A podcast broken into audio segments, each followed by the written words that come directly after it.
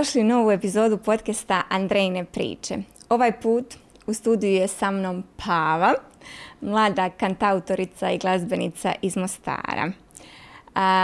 Pava, puno ti hvala što si se odazvala mom pozivu. Inače, Pavu sam uhvatila sa Summer Festa da nam dođe da se malo popričamo i evo, ja sam te ovako malo šturo predstavila, ali slobodno nam ti reci malo neku širu rečenicu od ove moje. Hvala ti Andreja na pozivu. Meni je jako drago što mogu biti sudionikom podcasta u mom rodnom gradu Mostaru i dio ovako lijepe priče. što reći, ja sam Pava, dolazim iz Mostara, trenutno živim u Zagrebu, točnije zadnje tri, malo više od tri godine živim u Zagrebu. došla sam sa željom, odnosno krenula sam sa željom da se bavim autorskom glazbom iako sam nekako kroz cijeli život bila vezana za glazbu, kroz glazbenu školu i razno razne sastave i klape i zborove, htjela sam pokrenuti tu novu stranicu, a to je autorska glazba. I malo mi je to sve bilo neobično, nisam mislila da se to uopće može jer se niko oko mene na takav način nije bavio glazbom ali eto imala sam nekoliko iskustava koji su me baš potakle na to da odlučim da završim prediplomski studij koji sam tada studirala logopedije i preselim se u Zagreb i onako glavom u zid krenem i evo iza sebe sada imam jedan studijski album, jedan live album i pjesmu koja najavljuje rad na drugom albumu. Fantastično. Znači, ovo govorim malo iz osobnih razloga, zato što je Pava netko koga ja poznajem baš od malena, da tako kažem, kroz glazbenu školu. Jesam ja malo starija, ali recimo da sam te gledala kako rasteš i onda mi je to nekako još potpuniji dojam kad sjedimo danas ovdje i pričamo i ti imaš ono, dva albuma iza sebe, živiš u Zagrebu, izgradila si skroz jedan novi život i mene zanima šta je bila ona ključna odluka, što je bilo ono što se dogodilo kad si ti rekla ok, ja idem u Zagreb, pa kud puklo da puklo. Pa mislim da sam od uvijek imala tu težnju da glazbu radim ozbiljno jer znam da stalno sam bila u tim glazbenim nekim krugovima, barem je meni to tako tada izgledalo, ne mora znači da jeste, ali imala sam osjećaj da je meni uvijek bilo više stalo da sam ja zadovoljna s tim kako ja to radim nego što je bilo ovim ljudima koji su bili dosta onako opušteni i to su uzimali kao zanciju, neku guštali su tome, što ne da ja nisam, nego je meni bilo jako, htjela sam napredovat, htjela sam uvijek da savršeno sve otpjevam, ali baš trenutak kada sam odlučila da ok, to je to, ja moram pronaći način kako da se time bavim, je kada sam odradila svirku u Dubrovniku sama, inače to mi je bila jedna od prvih svirki da sam sama bila i pjevala i svirala. I to sam, sam taj proces kako sam se odvažila da krenem sama svirati jer sam uvijek samo pjevala je bio ono priča za sebe i stres za sebe u to vrijeme ali sam to nekako pregrmila i imala sam ogromnu sreću što je to moje prvo iskustvo koje je bilo ono, strašno samo po sebi, zapravo jedno od najboljih iskustava u životu koje imam i koje ću zauvijek pamtiti, a to je da sam uspjela uzeti pažnju tih turista koji su bili u Dubrovniku, što je meni, zašto govorim turista, zato što su sve bile stranci i oni, imaju, oni na, na malo očigledni način pokazuju kada im se nešto svidi. Naši ljudi uvijek malo ono gledaju sa strane, pa neka ti neko dođe kasnije i rekne ovo ti je bilo super, ali nije baš da se oduševljavaju. Ovaj, dok, na primjer, ti Amerikanci koji su bili, bilo je dosta ljudi iz Južne Amerike, iz Sjeverne, znam da ih je bilo nekoliko nizozemaca i šveđana i oni su bili očarani i taj osjećaj da sam ja uzela njihovu pažnju i doslovno igrala sam se s tim emocijama i vidjela sam koliko mogu doprije do njih pjevanjem i pjevanjem glazbe koju ja obožavam. to mi je baš bilo presudni trenutak kad sam rekla ok, ja sad ovo moram raditi do kraja života jer inače se nikad to neće oprostiti, samo sam moram naći način kako. I Šta je bilo sljedeće? Zašto Zagreb? I onda sam zapravo morala završiti još jednu godinu fakulteta jer mislim da mi mama to ne bi baš oprostila, oprostila da nisam. Što je zapravo bilo super jer cijelu tu godinu sam se onako psihički spremala za sve što mi dolazi. Mhm. Plus skupljala sam novac da se preselim jer ne mogu reći da su mi moji mogli omogućiti život u Zagrebu. Što je zapravo ispalo super jer sam jako cijenila sve to što sam dobila sve prilike koje, kad sam došla u Zagreb i to što sam zapravo došla na jedan prazan list koji sam ja morala onako popuniti, a to je bilo sanjem hrpe mailova, to mislim da u svakom intervju to spominjem, ali to je stvarno bilo no, cijelodnevno, više dana slanje mailova svim živim ljudima, restoranima, kafićima, hotelima u kojim sam mislila da, da mogu imati svirku ili bi htjeli mene ugostiti ili nešto tako. I onda je taman to se zarolalo, ja sam se preselila, sve je bilo dobro, krenule su 3, 4, 5 svirki i onda je nastupio treći mjesec u Zagreb, odnosno karantena. da, 2020. Da, da, to je bila ta kovna godina i karantene i potresa u Zagrebu. I evo, iskreno, sada kad gledam nazad, ne znam kako sam ostala u Zagrebu cijelo to vrijeme, ali sam tada imala osjećaj da ako sad ne ostanem i ako se vratim kući, bit će mi još teže ponovo otići. I onda sam svim, svime što sam imala, od svih ideja i svih nekih mojih sposobnosti tražila šta bi mogla raditi kad već ne mogu svirati, da mogu preživjeti i ostati u Zagrebu. Tako da sam radila dosta nekih poslova od čuvanja djece i dediljanja do, do pomaganja razno raznim prijateljima u razno raznim biznisima, samo da ostanem gore i da se ne moram vratiti kući jer kao što sam rekla mislim da bi mi drugi put još bilo teže jer mi je bilo dosta teško otići od moje obitelji. I eto onda je prošlo to kobno razdoblje, došlo je ljeto, otvorilo se ponovo sve i onda su svirke ponovo krenule, tako da je odmah sve bilo lakše. Sad kad pričamo o toj godini, ja imam osjećaj kao da je to nekad bilo ono, u prošlom stoljeću, doslovno imam ono, stvarno dojam da, da, da smo svi mi odživjeli nekih sto života nakon, nakon te karantene i ostalog, ali mi je zanimljivo taj dio koji si rekla kao ono, ako sad odem, neću se vratiti ili bit će mi se puno teže mm vratiti, ali zapravo ono kako ja to vidim je ono, ako preživim ovo, ako ovdje ostanem čvrsta i odlučna i ono pri, pri svojim snovima, ono, niko mi to više nikad ne može uzeti. Ono, mogu sve. Pa Nakon ovoga mogu sve. I, I te takve priče su mi uvijek velika inspiracija i ono pokazatelj ljudima koji možda tek počinju, koji tek nekako oblikuju te svoje snove, da nije uvijek sve easy flow i da zapravo mi gradimo svoje mišiće i samopouzdanje baš kroz te neke izazovne situacije kad, kad zapravo na vagu dolazi koliko smo mi zapravo spremni sebe dati da bi živjeli svoje snove. Tako je, da. mislim, ono, za, za svaki uspjeh nekako potrebno jako puno žrtve. Samo mislim da puno ljudi tu žrtvu povezuje sa nekim možda negativnim emocijama, kao da moraš nešto sebi oduzeti da bi se nešto drugo rodilo, ali zapravo meni je za, za sve što sam postigla u životu bila je potrebna neka žrtva i to mi je zapravo najbolje nešto što sam mogla uraditi jer nikad sebi ne oduzimaš stvari koje su jako bitne za tvoj život, tjelesni život ili nešto, nego neke male sitnice koje te zapravo uče samo disciplini i redanju vrijednosti u svom životu i nikad zapravo ne ostaneš bez toga, nego se uvijek to nazad ukomponira u tvoj život. Samo u tom trenutku je trebalo da nečega budeš možda malo žedan nekih poriva ili nečega da bi se nešto drugo moglo roditi.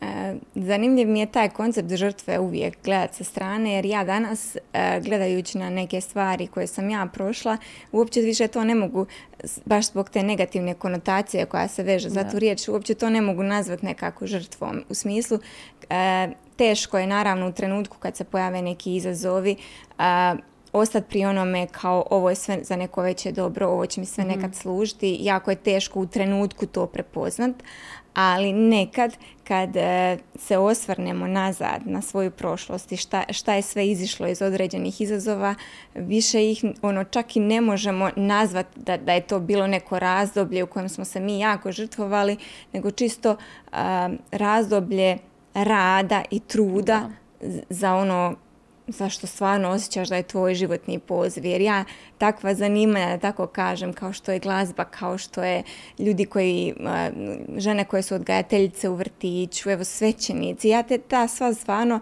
zvanja vidim tako kao određene pozive, jer to ne možeš raditi ako to istinski ne živiš. Ja sam danas, nevezano za temu, ali evo, nekako mi je izbacio negdje na, na YouTube-u isječak, odnosno američki onaj talent show, gdje je djevojka od 17 godina dobila onaj golden buzzer kao onaj nekakvo zvonce koje te odmah šalje u finale.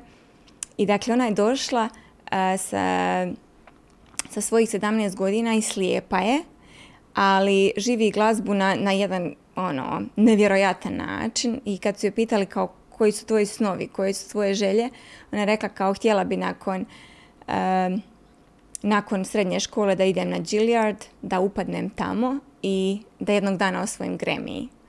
I ono, publika je ono, doslovno imala ovacije i ono kao kako je tako zapravo mala i sitna ima tako velike snove, ali ja nikad nisam u zadnje vrijeme nekom više povjerovala nego toj djevojči da će ona stvarno to ostvariti. Kako je ona sjela za taj klavir, kako je otpjevala svoju autorsku pjesmu bez da je uopće rekla da je autorska i nakon toga ju je Simon pitao da otpjeva još jednu i ono doslovno je cijela publika plakala. Ja sebi nisam mogla doći sljedećih deset minuta, ali mi je to uvijek fascinantno kroz te neke e, kroz glazbu, kroz filmsku umjetnost, koliko ljudi zapravo mogu emocije unijeti u to i koliko toga mogu probuditi u nekom drugom. Jer ja uvijek kad gledam te ljude, ja doslovno imam osjećaj da ja njihove emocije proživljavam u svom tijelu. I vjerujem da se ti to osjetila možda i sa tim turistima u Dubrovniku ono i sa svim tim što ti radiš. I onda kad dođu ti neki izazovi,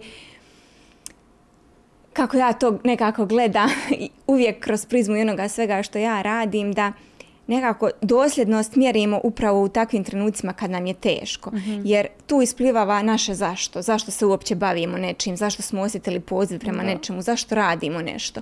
Jer ako smo tu samo kad je sve super, samo kad sve ide kao poloju, onda ne rastemo, onda smo uh stalno na istom. Ali kad e, prožvačeš neke malo veće zalogaje, onda se i tvoja ta vilica širi, jel? Da, da. I tako mi zapravo, kako ja to vidim, rastemo uz te izazove. I baš mi je drago da si, kažem, spomenula taj dio, jer imamo osjećaj da je korona bila ono presudno razdoblje u smislu da je toliko ljudi procvjetalo s jedne strane, mhm. a s, druge se toliko ljudi pogubilo. Isti su uvjeti bili, ali to samo znači o tome, ono, govori o tome koliko su ljudi u sebi bili spremni za nekakve takve stvari, nekakve takve je. potrese I u nešto novo i drugačije u sebi, jer ono što se do sad radio što ti je bila svakodnevica nije bilo moguće. To je ono, trebaš moć dublje zagrabiti u sebe da nađeš sve druge sposobnosti koje, koje imaš i da, da nekako sebe istražiš, a dosta ljudi to nije voljno. Ali... Zato što nismo naučili, jer nas niko nije tome učio i to je nešto što ja baš često ono, razgovaram sa ženama s kojima radim. Zapravo, mi kroz školovanje, svi smo usmjeravani nekako u istom pravcu. Hajde srednja škola, ono, opet je nekakva opća, a pogotovo ako si išao u gimnaziju, nemaš neko jasno usmjerenje, ajde dobro, ove zanatske škole opet imaju nešto opipljivo, da tako kažem, nakon završene srednje škole. Kao faks, barem u vrijeme kad sam ja studirala, imao si nekoliko opcija. Dakle, nije bilo e, većine zanimanja, 90% zanimanja koje danas postoje, tada nisu uopće bili kao opcija, nisu bili ti fakulteti ili uopće ti nije bila ponuđena ta opcija, dakle da ne moraš ni ići na fakultet, ne treba ti ta diploma, ali hajde usavrši se u nečemu u čemu si stvarno dobar, u čemu si izvrstan ili ono što je tvoja zona genijalnosti. Tvoja zona genijalnosti je pjevanje i ti si odlučila to pretvoriti u svoj biznis. Ali ljudi nisu naučili istraživati uopće što su njihove sposobnosti, u čemu su dobri i mhm. onda kad ih pitaš a u čemu ti si stvarno dobar, pa ne znam, pa nemam ja baš neke darove, pa nikad, ali zapravo nikad nisu istraživali, nikad nisu sebi dali neke, nekoliko vrsta izazova da uopće shvate da neke stvari možda rade bolje nego neko drugi. Ili su probali i od prve nije išlo onako kako bi trebalo i onda odustanu. Što A kome jest? Tako kome je, Sve, sve sposobnosti, barem većini ljudi, sigurno ima genijalnih ljudi koji nekako od kad su se rodili su predodređene za neke stvari ali sve druge, samo kuhanje. Nije se niko rodio da savršeno kuha. Ti svaki dan moraš kuhati da bi naučio kuhati. Tako isto i pjevanje, tako isto i rad s djecom, tako niko nije savršen pedagog rođeni, nego su to neke sposobnosti koje učiš kroz praksu tako i sve i, uh, i moleri i uh, ne znam, ljudi koji postavljaju pločice i sve živo, sve je u praksi i uvijek se nekako isfiltrira ko je bolji u nečem kome to leži prirodnije, ali da bi se znalo kome leži prirodnije moramo svi malo nečega probati, različitih stvari, onda da vidiš da možeš probati. Baš to, metodom eliminacije, jer možda ćeš ono ne znam, nakon pete stvari shvatiti u šestoj da je, da. je ta baš za tebe, ali ako ne dođeš do te šeste, možda propuštaš priliku da budeš fantastičan u nečemu što većina drugih ljudi nije. I ja vjerujem da i ti genijalni ljudi koji su rođeni s nekim posebnim darovima, da ih kroz život ne razvijaju dalje, da bi oni nekako mhm. ono, umrli. Da tako pa to je ono što kažu radnici radnici pre, pređu ove talentirane neradnike. E, e, baš to. Ja se sjećam, ja za glazbenu školu, gdje svirala sam klavir, nikad nisam bila spektakularan talent, ovaj, ali sam... ne sjećam se tako. ali ono što jesam bila, jesam, bila sam posvećena. Bila sam ono u smislu vrijedna, marljiva, ono, znala sam da je to cilj neki moj, da završim tu glazbenu školu, da dobijem tu diplomu i da da koliko toliko uživam u procesu. To silno vježbanje, drilanje nije uvijek bilo jako uzbudljivo ni zanimljivo, ali je bilo meni dobra podloga za radnu naviku za dalje u mm životu, jer mislim da ono što smo mi prošli kroz glazbenu školu, da ono, da, da mal postotak ljudi može iznijeti, jer je to baš ono, drill u ranim godinama, da tako kažem, ali sjećam se da su nam tada uvijek profesorice i nastavnice govorile kao ono talent je 1%, mm sve ostalo je rad i trud, energija, ono što ti ulažeš tu. Tako da, evo, nekako bi htjela da se, da se vratimo na onaj dio kad si rekla poslala sam hrpu mailova, čekala da mi se odazovu hoteli, restorani. Koje vještine si ti unutar sebe morala razviti u tom periodu koje možda ti ovdje nisu bile tako tražene. U smislu nošenja s nelagodom, nošenja sa onim e, odgovorom ne, e, nošenja sa možda nekim negativnim komentarom ili mišljenjem drugih ljudi. E, kako se ti gradila sebe u tom procesu od odlaska u Zagreb pa nadalje? Pa ja volim reći da ono, u svakom danu na novo ja moram stavljati jedno 5-6 različitih kapa tijekom dana, što od nekog pravnika malog i čitanja ugovora i sastavljanja ugovora, što od ekonomista zbog vođenja svog obrta, što do glazbenika, što do pedagoga ja radim u školi pjevanja, tako puno nekih uloga koje su nevezane za moj osobni život, jer svi imamo jel, više uloga. sve te, ja bi to sve nazvala sposobnosti, su nešto što čini mene kao glazbenika.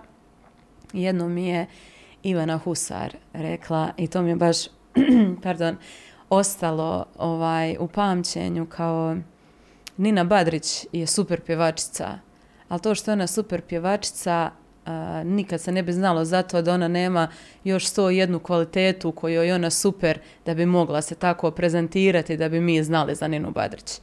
I sve što se radi iza scene, i u produkciji glazbe i u snimanju spotova i u organiziranju svirki i u traženju svirki i u naplaćivanju svirki i u razgovoru sa voditeljima poslova, menadžerima, sa izdavačkom kućom, sa hrpom nekih poslova koje niko ne vidi zapravo svi onako malo ne obraćamo pažnju na to, pogotovo ljudi koji nisu upućeni u to ne znaju uopće da je to dio posla.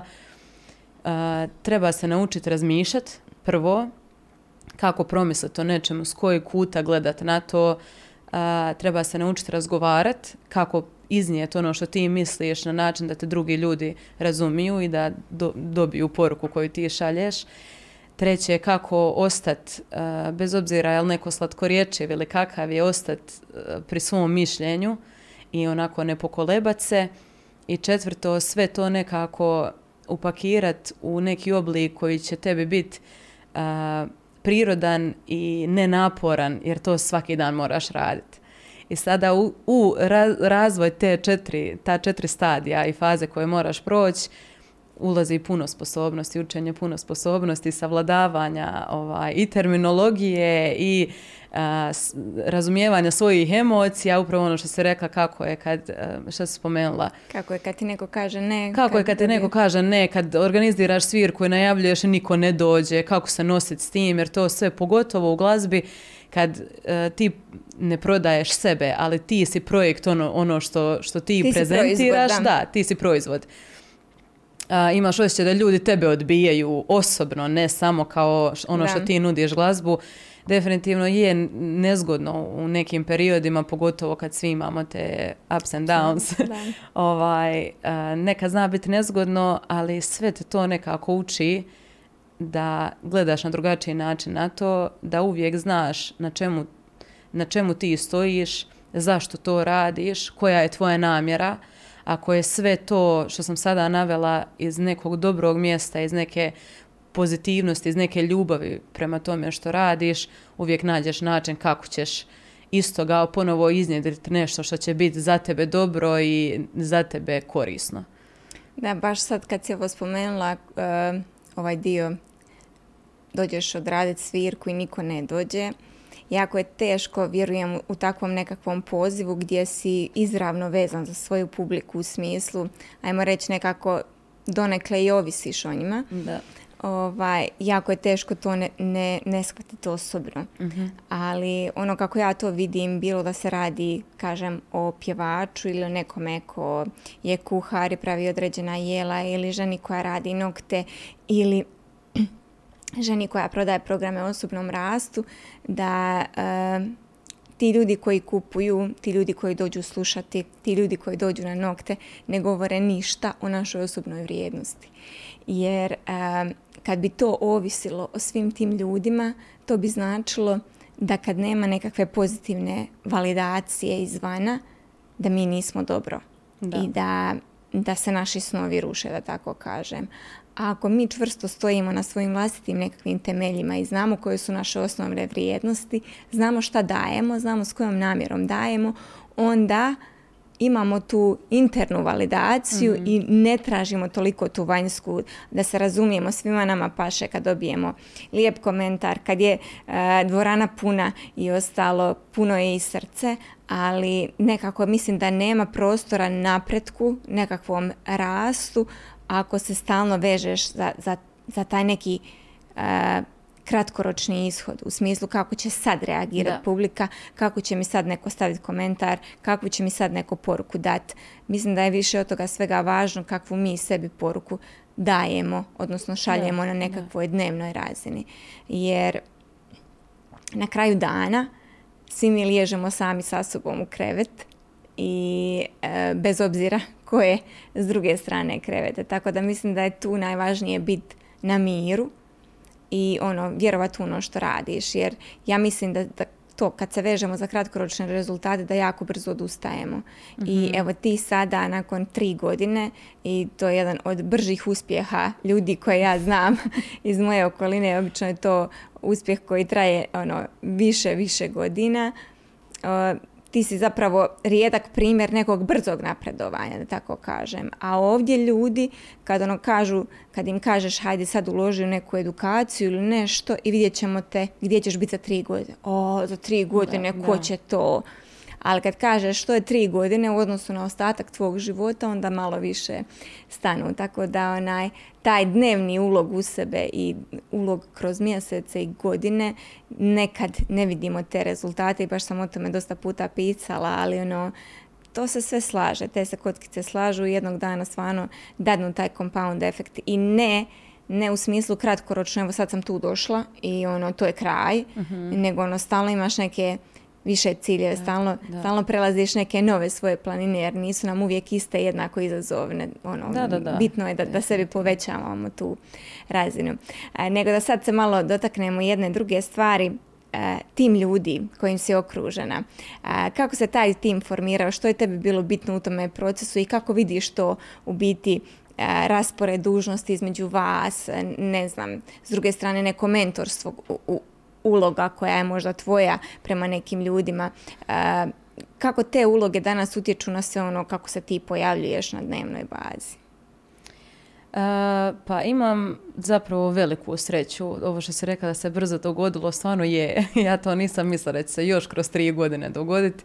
I nekako svaki put kad razmišljam unazad, baš puno toga o čemu sam ja realno sanjala i ono zamišljala kako bi to bilo kad bi ja nekad se dogodilo i sad mi je baš to nestvarno i stalno sam u nekom polu šok stanju kao što, što je to zapravo moj život.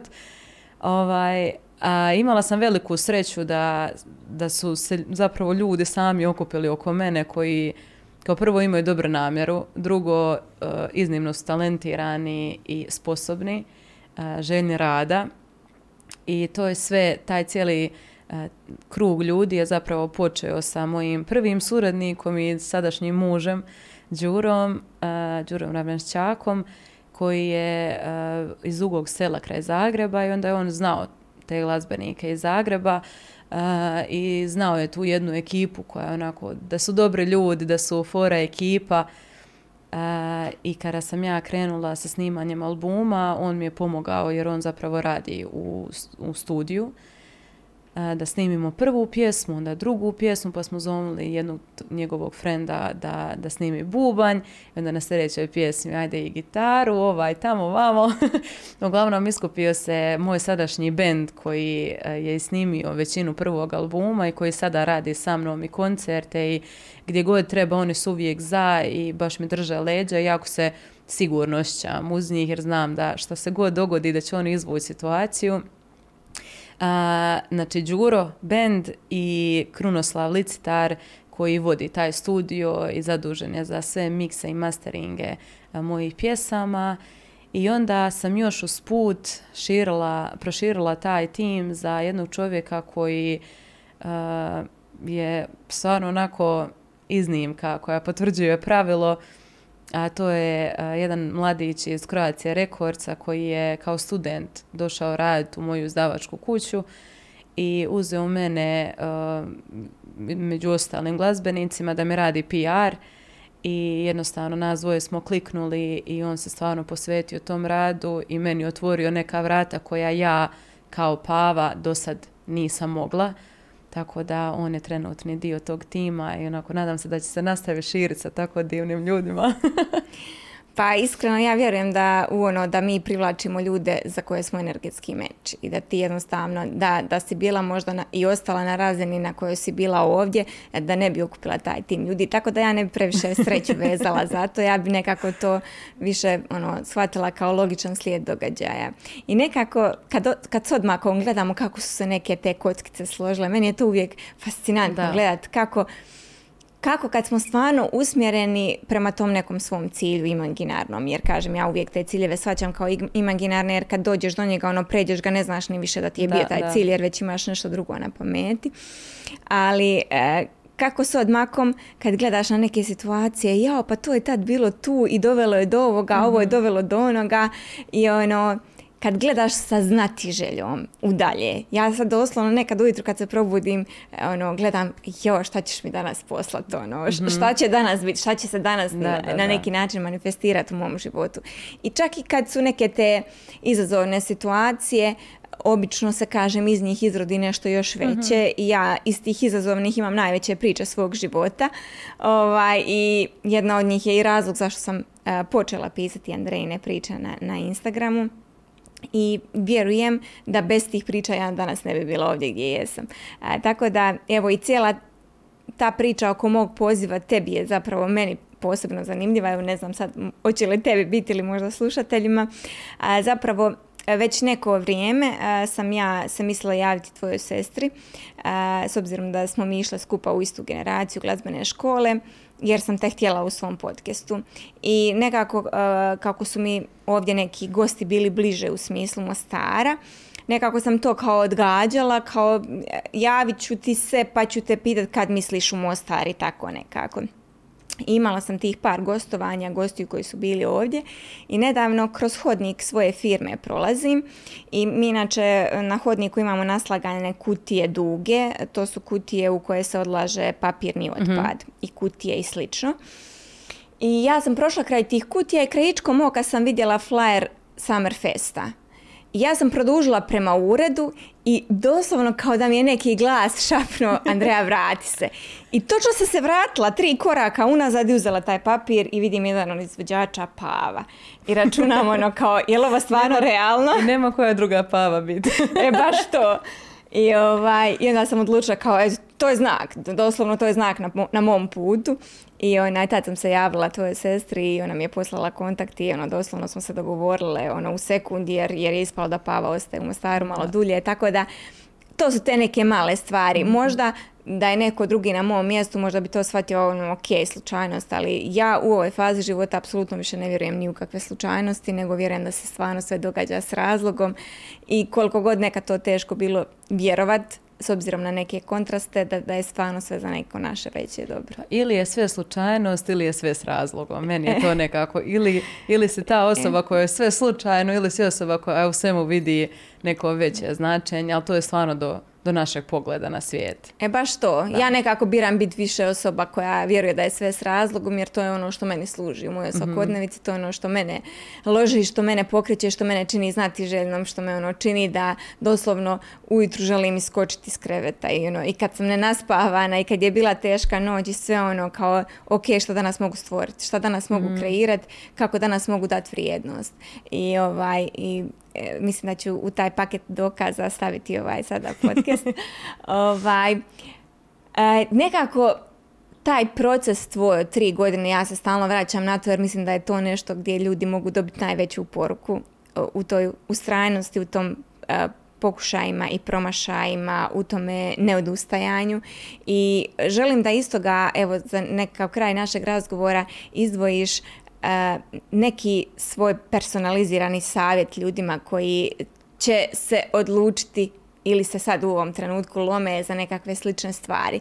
Ja dosta ljudi, sad čisto ono side info, dosta ljudi koji mi dođu tu ovaj, u tu fotelju gdje ti sad sjediš, pitam ih e, da kažu neku svoju formulu za uspjeh ako, ako misle da je mogu izreći e, u vidu par rečenica ili neku poruku za ljude koji slušaju jer imam osjećaj da ljudi koji se još nisu uvijek odvažili krenuti da imaju, odnosno znam to jer razgovaram s njima, ono, sto jedno pitanje, sto jedan strah, e, hoću li znat kako se kretati, jesam li dovoljno, imam li dovoljno informacija, jesam li dovoljno educirana.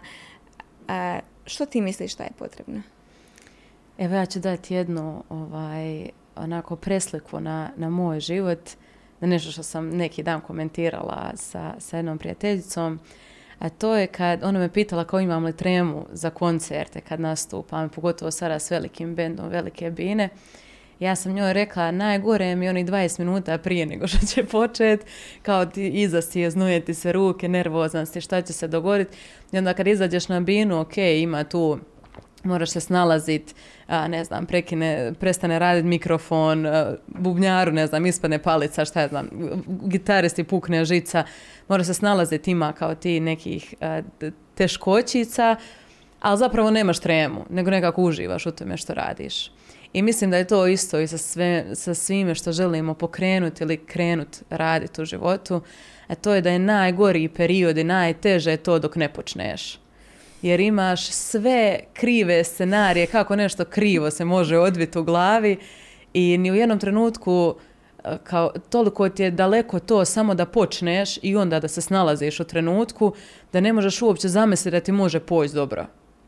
Barem je meni to bilo kao ja sam se odvažila ići u Zagreb i znala sam ja to želim, ja to želim, ja to želim, ali nisam znala kako ću dok nisam otišla i shvatila ok, idem ovako, idem pisat mailove, idem napraviti prvi put u životu vizitku i dijeliti je, šta ja znam, nekako nešto će upaliti.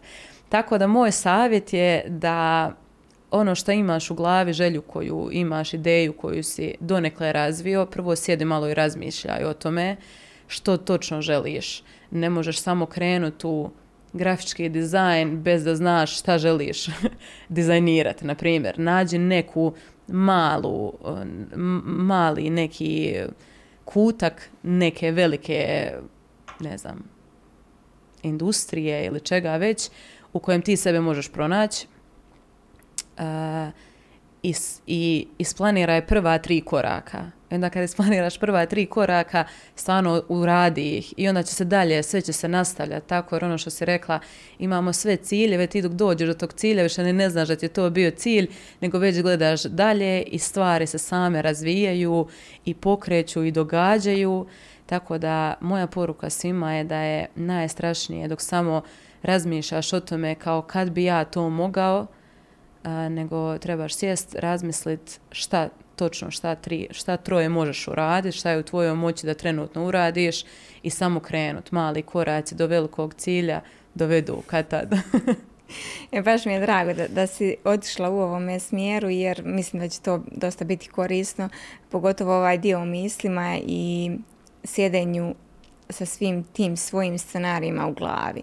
Jer mislim da definitivno najgore scenarije, najgori scenariji su oni koji nikad nisu izišli iz naših glava i nikad se nisu dogodili, ali smo ih mi izmislili, odnosno smislili.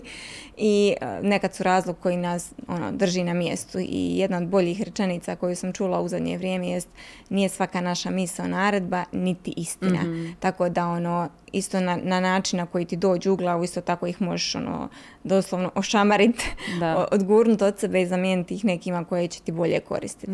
Tako da i tim nekim malim koracima, jer ono, uvijek to, tu, tu usporedbu spomenem zato što je to nekakav e, vizualni identitet koji ja uvijek e, zamišljam kad idemo prema nekom cilju. Ako zamišljamo to stubište od 20 stepenica, ako sad odmah zamišljaš kolika ti je visina treba do te mm 20, nema šanse da ti to možeš percipirati, nema šanse da, da, da, misliš da možeš to ostvariti, mm ali ako ti 20 podijeliš na jednu po jednu, puno su veće šanse da će ti svaka sljedeća biti kao ono logična ispred tebe, nije velika visina, mogu ići, možda ću nekad preskočiti dvije, možda ću nekad malo duže biti na jednoj, ali to je to, to su ti mali koraci, jer nikad niko nije napravio ogromnu promjenu iz ničega i mhm. ono što mi često vidimo i na društvenim mrežama i u nekakvom općenito online svijetu je možda završni proizvod nečega, a ne vidimo što je sve u pozadini, što se sve dešavalo da bi došlo do toga. Ili ako vidimo taj proces, vidimo uljepšanu verziju da. tog procesa i onako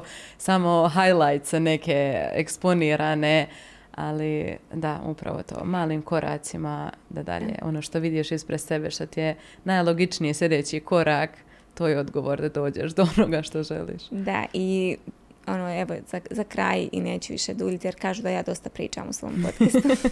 ja mislim da ti ja sada nisam dala prilike. Neka ja drago mi je. A, htjela sam samo reći da smo mi dosta i često fokusirani na to gdje želimo stići. A ja u svojoj glavi imam totalno drugu verziju, odnosno da se možda više trebamo fokusirati na to tko mi želimo postati u procesu. Jer ako sad imamo neke velike želje i ciljeve koje trenutno u ovom trenutku nismo ostvarili, postoji razlog za to. Jer mi mhm. još nismo osoba koja taj cilj, taj uspjeh može nositi. Da. Tebi je trebalo isto tako nekoliko godina da postaneš osoba koja može nositi danas ono što ti nosiš kroz svoju svakodnevicu. I nije to sad samo glazba, jer... Eh, ja ne vidim to kao, jesu to podijeljene uloge u smislu u životu, malo sam supruga, netko je mama, poduzetnica, glazbenica, nebitno, ali sve smo mi na kraju dana, sve te uloge potječu iz jedne te iste mhm. osobe. Ja ne mogu biti, ne znam, na, na bini u potpunosti neregulirana, odnosno disregulirana i agresivna osoba, a u privatnom životu biti ono cvijetak. Dakle, mora tu biti nekakva korelacija, inače um, dolazi do nekakve disocijacije, znači nismo ista osoba. Mislim da je najveći nekakav uspjeh postići da stvarno budeš osoba koja je u skladu sa sobom u svim svojim ulogama, da ono, one vrijednosti koje nosiš u svom životu da nisu samo vezane za tvoj brak, nego da su vezane i za tvoj posao i općenito za tvoj život. I vjerujem da je to točka iz koje je korisno krenut kad ideš prema nekim svojim vizijama, ciljevima, snovima, you name it, da je ono, bitno zapitati se, ok, tko ja trebam postati uh, u tom procesu ostvarivanja svog cilja. Eto, to je nekako kako ja to vidim. Jel imamo vremena da ja komentiram? naravno, naravno. ovaj, upravo ono što ste rekla da dolazi do disocijacije, a to najbolje možemo vidjeti na američkim izvođačima i performerima koji redovno imaju taj neki alter ego koji ih predstavlja na bini, koji je navodno potpuno drugačiji od njihovog od njihove osobnosti u privatnom životu i persone, ali možemo vidjeti barem onako kako ja, ja na to gledam, da to i nije baš nešto pozitivno, jer malo onako s vremenom svi oni zalutaju, imaju te neke svoje uh, privatne probleme i epizode, što je tužno. Ovaj, ali meni je bilo jako bitno da kad sam krenula u ovo, ono što sam rekla na početku, ja prodajem sebe pod navodnike, odnosno ja sam proizvod koji nudim, htjela sam stvarno da stojim ja iza toga, onaka kakva jesam, nemam potrebu glumiti neke druge osobe ili osobnosti, nego sam baš htjela raditi glazbu koju ću ja kao ja osoba, privatna čovjek, moć e, svakodnevno nekako predstavljati, živjeti i na takav način promovirati, a ne da moram biti unutar nekog lika da bi se mogla poistovijeti s tim. Tako da, ovaj, definitivno to u mojoj industriji kojom se ja bavim jeste jedno veliko pitanje, jer puno ljudi skreće na tu stranu za koju ja mislim da u konačnici nije dobra. Ali mislim da i van glazbene industrije puno ljudi živi različite uloge uh, sa različitim nekakvim temeljima u svom svakodnevnom životu kući i na poslu, na primjer, bez obzira kojim poslom se bavi. Pa evo, da. da nećemo sad onaj, završiti u tom tonu.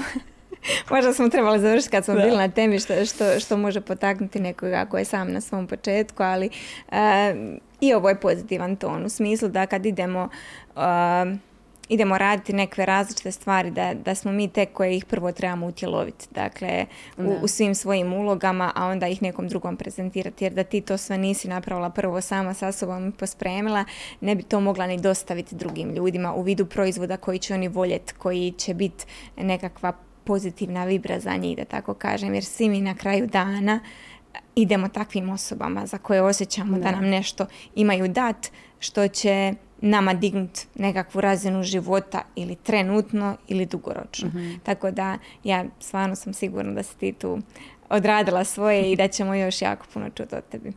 Hvala ti još jednom na svemu što smo podijelili. Ja vjerujem da, da će ovo biti stvarno gledateljima i slušateljima korisno. I do nekog sljedećeg puta i do neke sljedeće prilike mi ćemo se svakako čuti. Hvala tebe na pozivu. Aha.